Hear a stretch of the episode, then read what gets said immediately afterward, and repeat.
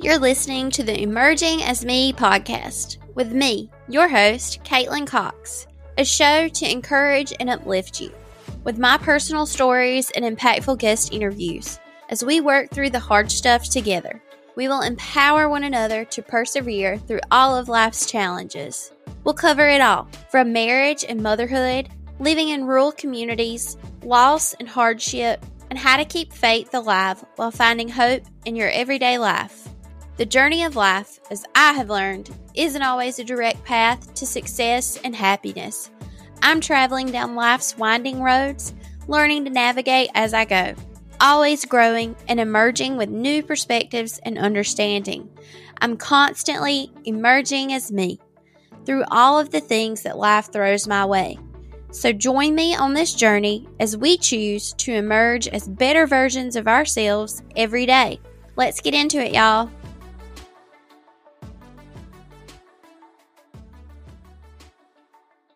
Hey, everybody, welcome to episode six of Emerging as Me. I wanted to come on and share a little bit more about, I guess, partially about Evelyn's story. So, in the last episode, if you didn't listen, go back and listen to it, episode five.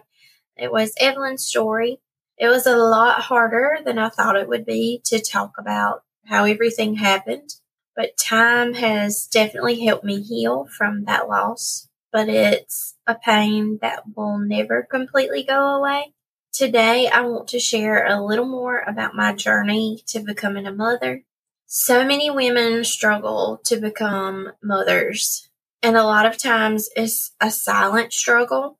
I'm sharing my experience in the hope that if you're struggling or have struggled, just know that you're not alone my husband and I were married in 2014 and we immediately started trying to have a baby, but it just wasn't happening until spring of 2016. I took a pregnancy test and it was positive.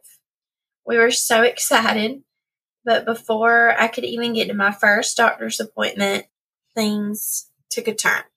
I woke up one morning bleeding so I called the doctor and they sent me to the ER. We went in and they did an ultrasound.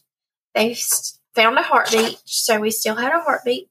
They told me I had a threatened miscarriage. So they sent us home and scheduled a follow up appointment the next day at the OBGYN and put me on bed rest. We went to the appointment the next day and I still today don't even know what the point of that was. It was just completely pointless. They made me get up and go into the doctor's office for nothing. They basically told me the same things that they had told me the day before in the ER. So we went back home and I got in bed. Then about two hours later, I miscarried our first baby. I was at home alone. Ace was he was nearby. He was working down at the the shelter. So I called Ace. I was crying. He came back home. We called the hospital, the doctor's office. They said go back to the hospital. He drove me, and we. I remember just crying and being in pain. Something about physical pain is always amplified if you're in emotional pain. So Ace took me back to the hospital and they confirmed with a, another ultrasound that we had lost the baby. And after that, I just remember laying in the bed, not understanding why. Why me? Why my baby? Neither my mama or my grandmother or my aunt had suffered a miscarriage or had any trouble. Ace's mama had never had a miscarriage. I know his grandmother did. But I just I just couldn't understand why. I didn't know I was searching for a reason medically or I just I just wanted answers.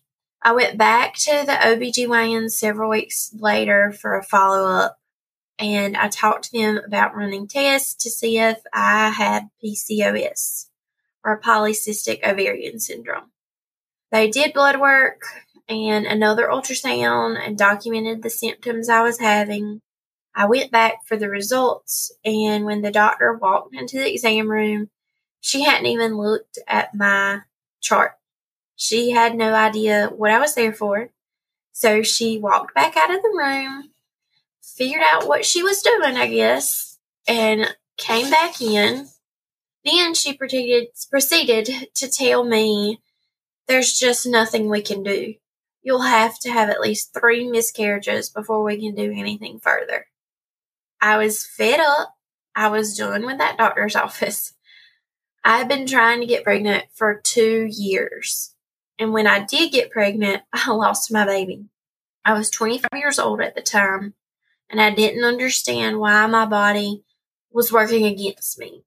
And at that doctor's office, they had no interest in helping me figure anything out. So I found myself a new doctor. She was about 30 minutes further away in a, a bigger town, but she came highly recommended by so many people I knew, close friends. So I called to get an appointment, and as a new patient, I had to wait six months to get in with her. But she was well worth the wait. My new doctor actually listened to me and my concerns. She took time to talk with me, and she ran the test for PCOS when I went back for my follow up, she confirmed that I did indeed have PCOS. So, if you don't know what polycystic ovarian syndrome is, here's a little rundown for you. PCOS is one of the most common causes of female infertility. It affects 6% to 12% of U.S. women of reproductive age. So that's about as many as 5 million women in the U.S. But it's a lot more than that. This lifelong health condition continues far beyond the childbearing years. Women with PCOS are often insulin resistant. Their bodies can make insulin but can't use it effectively, increasing their risk for type 2 diabetes. They also have higher levels of androgens, which can stop eggs from being released, so it can stop your ovulation and cause irregular periods, acne, thinning scalp hair, and excess hair growth on the face and body. Sounds so fun, right? so, if you want to find out more about PCOS, check out the show notes. I will link more information from the CDC's website on PD- PCOS. I'm sorry. I'll also encourage you to talk to your doctor if you feel like you have these symptoms. If they're blowing you off, find yourself a new doctor that will listen to you there are doctors out there that will help you. You have to advocate for your own health because nobody else is going to do it for you. So after I was confirmed that I had, or it was confirmed that I had PCOS, my doctor started me on a medication called metformin. It was created for use as a diabetes drug, but it has been used to treat women with PCOS. So within three months of taking this medication, I was ovulating regularly and I found out that I was pregnant with our baby girl. We were so excited and so happy. We couldn't wait for her arrival. I was dreaming about dance recitals and taking her to dance lessons, dressing her up, curling her hair. I mean, I am a hairstylist. I was excited to have myself a little bestie that would be able to enjoy all of the sweet girly things with me. Ace would have been wrapped around her little finger. All she would have had to say is, Daddy, I won't. and he would have given her the world if he could have. We had a gender reveal with the combine, and our friends helped keep the secret, put the pink powder in the back of the combine, and I remember being so excited at the gender reveal when the combine was cracked up and all that pink came blowing out of the back of it. It was so exciting. Our friends and family threw us beautiful baby showers. My best friend helped me paint Evie's nursery, a beautiful soft lavender color I had picked out. We moved in furniture that was my mama's as a child it was a really pretty off white with gold insets. It was very French provincial.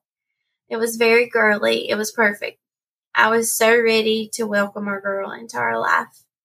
I remember after we lost her thinking, this is not fair. We've already lost a baby. How could God take away this baby too?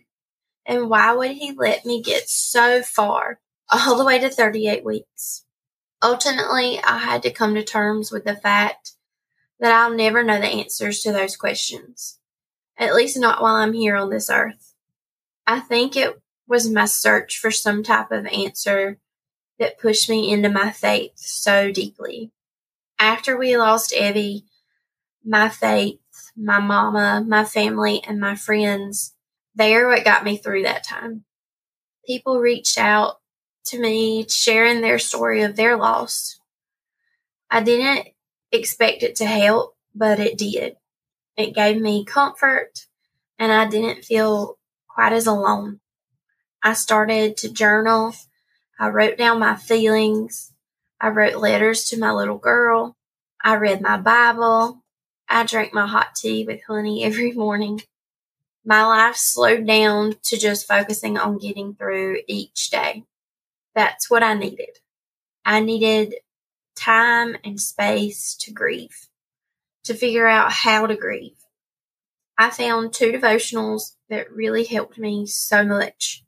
The first one is called Grieving the Child I Never Knew, and the second one is called Loved Baby.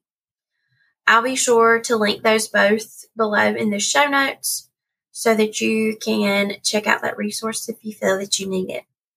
After giving myself the time I needed, I slowly began to start setting goals for myself.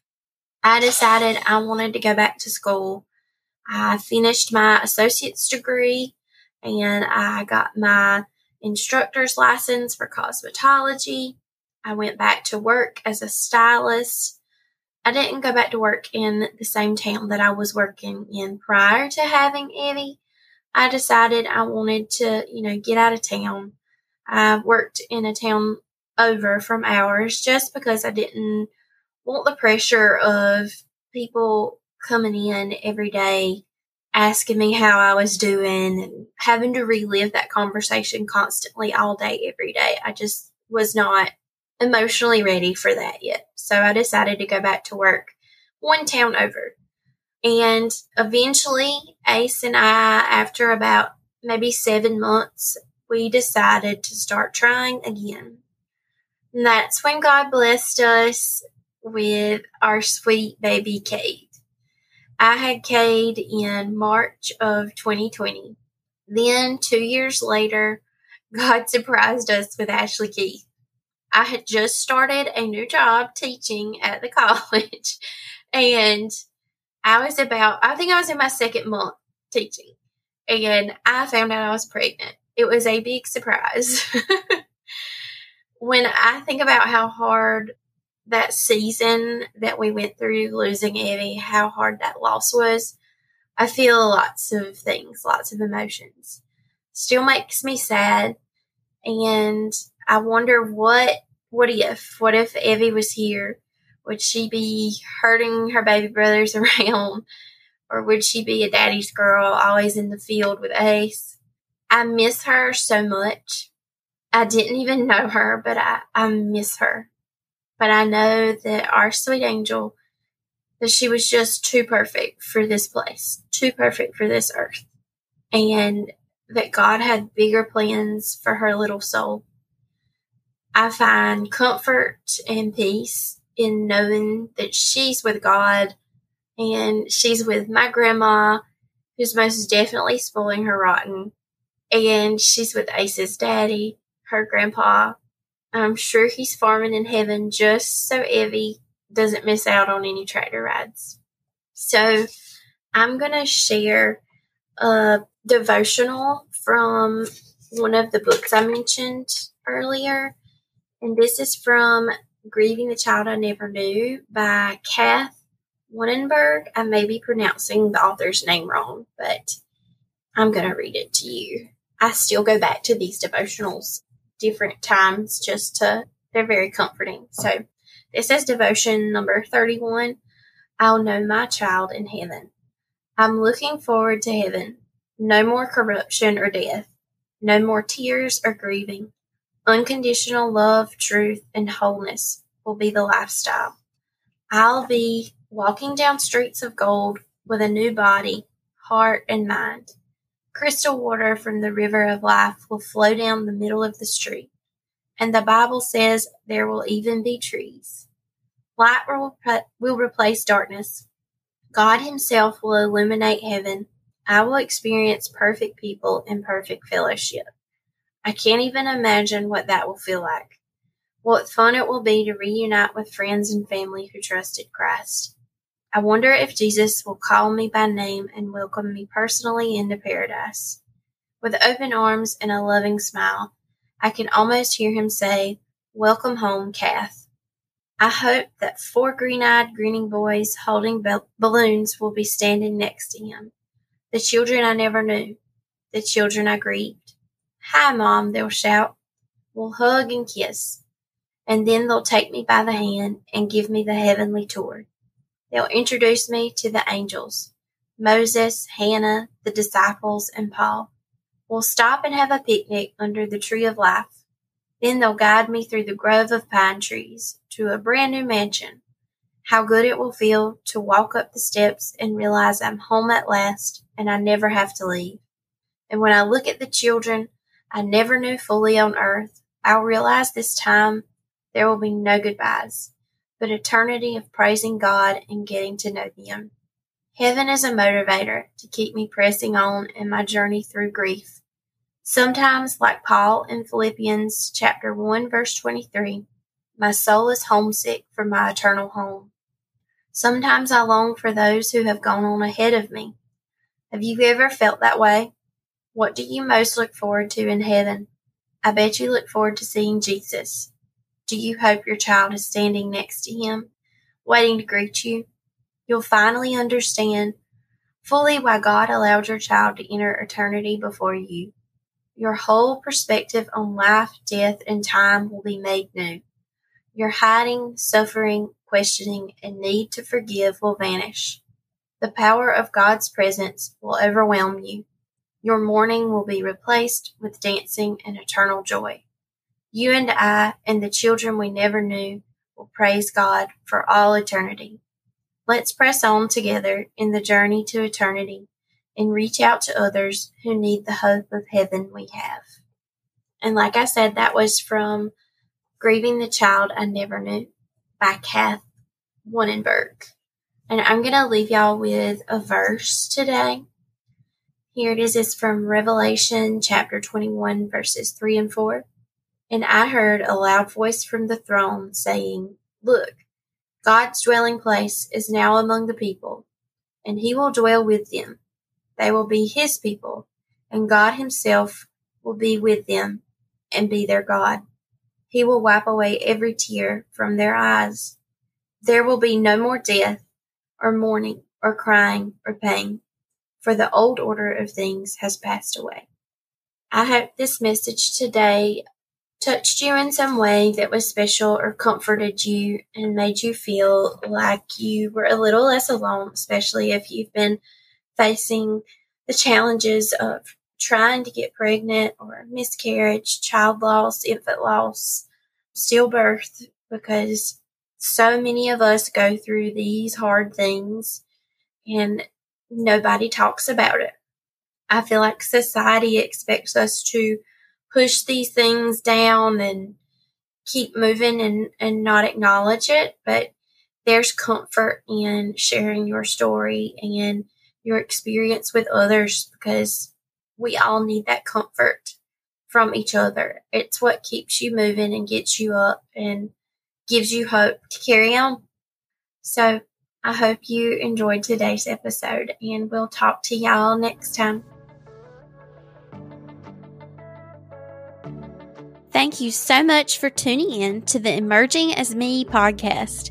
If you enjoyed this episode, please take a screenshot and share it with a friend. This helps me spread the word and touch more lives. Don't forget to subscribe so you never miss an episode. To continue the conversation, you can find and follow me on Instagram. Talk with y'all later.